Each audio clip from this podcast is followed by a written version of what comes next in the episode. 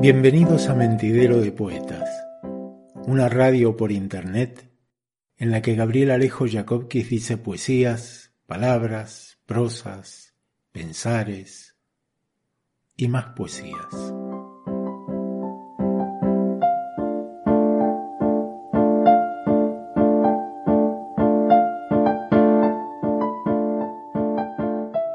Hoy diré cuatro poemas de Silvia Cuevas Morales Silvia nació en Santiago de Chile y en su adolescencia tuvo que exiliarse con su familia en Australia, huyendo de la dictadura de Pinochet.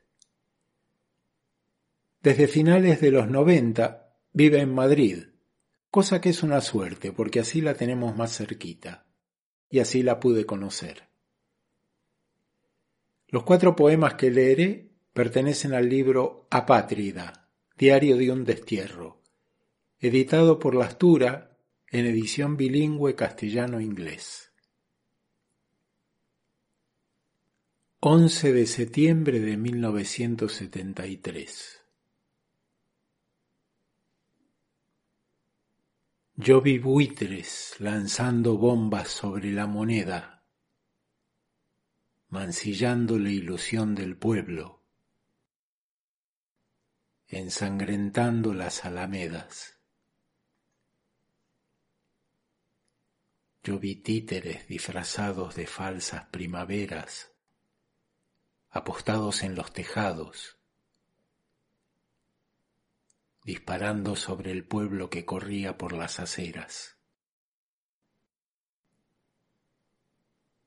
Yo vi a mi padre pedaleando en una bicicleta rota, camino a casa con el corazón destrozado, como el de sus compañeros en la derrota.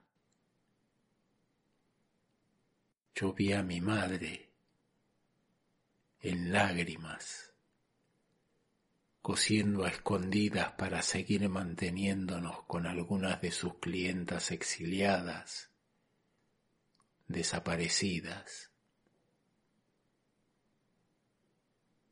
Yo escuché las ráfagas de madrugada las botas del enemigo que en cada puerta se echaban, mientras las casas de los traidores emergían abanderadas.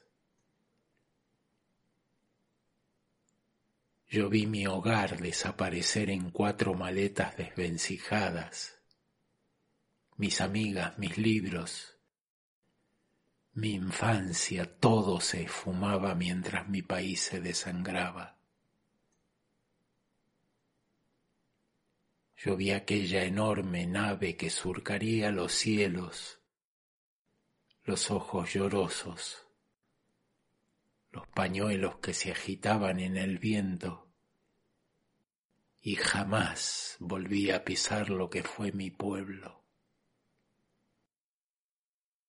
Yo vi, y aunque quedara ciega jamás se borrará el recuerdo del horror que ese día y sonido en mi pecho. El poder de la buena poesía creo que radica en su capacidad de crear imágenes y con ellas mover sentimientos de una misteriosa intensidad. Es lo que me sucede cuando leo este poema con la imagen del papá de Silvia pedaleando en una bicicleta rota. He llegado a soñar con esa imagen. La muerte. Se pasea por pasillos relucientes, agazapada entre neones. Se oculta detrás de órdenes, riéndose a hurtadillas, hasta instalarse en los huesos. A veces nos cubre con capuchas sin ojos y nos empuja hacia un túnel muy negro sin previo aviso nos arrebata la voz, nos convierte en agua y nos despide sin equipaje.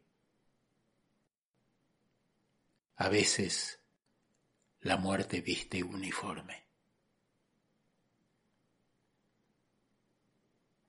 La casa Si las casas tienen memoria,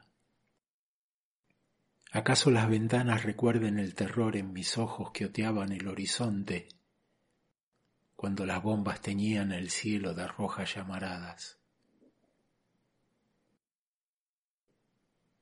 Tal vez los postigos de madera hayan grabado el ruido de las ráfagas de metralla que ululaban tras los cristales en un septiembre gris. Quizá los tablones del suelo conserven los susurros entre mi madre y mi padre, cuando en tiempos de paz se entregaban a las caricias sin temor. Tal vez no hayan traicionado el secreto de albergar debajo de sus grietas libros y fotos prohibidos, cuando la libertad sangraba de estrellar sus alas contra barrotes de hierro. Si las casas tienen memoria, puede que se mantengan fieles al pasado o susurren bajo la luna sus secretos a sus nuevos dueños. Tal vez sus cimientos soporten la llegada de las excavadoras, cuando arranquen de cuajo sus raíces y dejen el miedo a ras del cielo. Y para acabar, un poema que se llama Y el verso se hizo canción, dedicado a Víctor Jara. Una guitarra se desliza por un río rojo triste de ya no tener dedos que la acaricien.